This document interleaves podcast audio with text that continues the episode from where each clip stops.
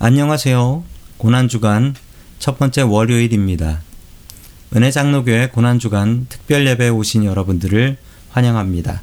다 함께 경건한 마음으로 하나님 앞에 예배드리겠습니다. 사도신경으로 우리의 신앙을 고백합니다. 전능하사 천지를 만드신 하나님 아버지를 내가 믿사오며 그 외아들 우리 주 예수 그리스도를 믿사오니 이는 성령으로 잉태하사 동정녀 마리아에게 나시고 본디오 빌라도에게 고난을 받으사 십자가에 못 박혀 죽으시고 장사한 지 사흘 만에 죽은 자 가운데서 다시 살아나시며 하늘에 오르사 전능하신 하나님 우편에 앉아 계시다가 저리로서 산자와 죽은 자를 심판하러 오시리라 성령을 믿사오며 거룩한 공예와 성도가 서로 교통하는 것과 죄를 사하여 주시는 것과 몸이 다시 사는 것과 영원히 사는 것을 믿사옵나이다. 아멘. 다 함께 주님의 성령 지금 이곳에 찬양 드리겠습니다.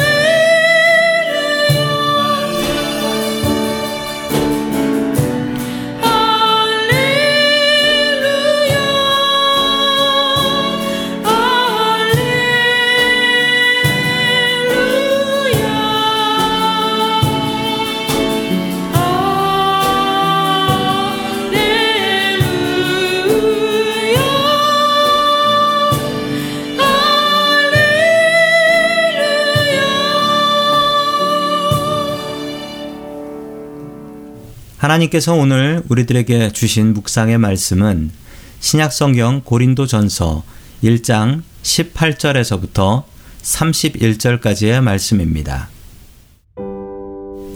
십자가의 도가 멸망하는 자들에게는 미련한 것이요 구원을 받는 우리에게는 하나님의 능력이라 기록된 바 내가 지혜 있는 자들의 지혜를 멸하고 총명한 자들의 총명을 폐하리라 하였으니 지혜 있는 자가 어디 있느냐 선비가 어디 있느냐? 이 세대의 변론가가 어디 있느냐? 하나님께서 이 세상의 지혜를 미련하게 하신 것이 아니냐? 하나님의 지혜에 있어서는 이 세상이 자기 지혜로 하나님을 알지 못하므로 하나님께서 전도에 미련한 것으로 믿는 자들을 구원하시기를 기뻐하셨도다. 유대인은 표적을 구하고 헬라인은 지혜를 찾으나 우리는 십자가에 못 박힌 그리스도를 전하니 유대인에게는 거리끼는 것이요 이방인에게는 미련한 것이로 돼 오직 부르심을 받은 자들에게는 유대인이나 헬라인이나 그리스도는 하나님의 능력이요 하나님의 지혜이니라. 하나님의 어리석음이 사람보다 지혜롭고 하나님의 약하심이 사람보다 강하니라. 형제들아 너희를 부르심을 보라 육체를 따라 지혜로운 자가 많지 아니하며 능한 자가 많지 아니하며 문벌 좋은 자가 많지 아니하도다. 그러나 하나님께서 세상에 미련한 것들을 택하사 지혜 있는 자들을 부끄럽게 하려 하시고 세상에 약한 것들을 택하사 강한 것들을 부끄럽게 하려 하시며 하나님께서 세상에 천한 것들과 멸시받는 것들과 없는 것들을 택하사 있는 것들을 폐하려 하시나니 이는 아무 육체도 하나님 앞에서 자랑하지 못하게 하려 하심이라. 너희는 하나님으로부터 나서 그리스도 예수 안에 있고 예수는 하나님으로부터 나와서 우리에게 지혜와 의로움과 거룩함과 구원함이 되셨으니 기록된 바 자랑하는 자는 주 안에서 자랑하라 함과 같게 하려 함이라. 아멘.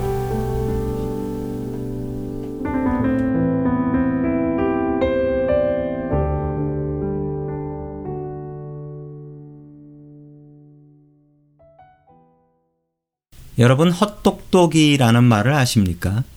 국어 사전을 살펴보면 이렇게 나옵니다. 겉으로는 아는 것이 많아 보이나 정작 알아야 하는 것은 모르거나 어떤 것을 선택해야 하는 상황에서 판단을 제대로 하지 못하는 사람. 이렇게 나와 있습니다. 여러분은 헛똑똑이이십니까? 참똑똑이이십니까? 사도 바울은 오늘 말씀에서 이렇게 전하고 있습니다. 고린도전서 1장 18절 말씀입니다. 십자가의 도가 멸망하는 자들에게는 미련한 것이요 구원을 받은 우리에게는 하나님의 능력이라. 아멘. 십자가의 도가 무엇인가요?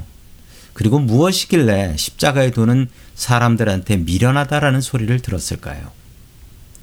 예수님께서 십자가에서 우리를 위해 돌아가신 것을 말하고 있습니다. 다른 사람을 위해서 자기 몸을 내주고 다른 사람을 위해서 희생하는 것을 말합니다. 저는 어렸을 때 친구들에게 양보를 잘 했다고 합니다. 장난감도 양보해서 주워버리고 오고 또 동네에서 놀다가 그네하고 미끄럼틀도 다른 친구들 오면 그냥 잘 양보를 했습니다. 한 번은 친구하고 자동차를 가지고 놀이를 하다가 길을 양보했는데요. 길을 양보하다가 제가 어, 물탱크에 빠져서 죽을 뻔했습니다. 죽을 뻔한 저를 부모님께서 오셔서 구해주셨습니다. 그리고 저에게 이렇게 말씀하셨습니다. 너는 왜 이렇게 미련하냐? 왜 미련하게 친구한테 양보하다가 물탱크에 빠지냐? 세상 사람들은 남에게 무엇인가 양보하는 사람을 훌륭한 사람이라고 하며 존경합니다.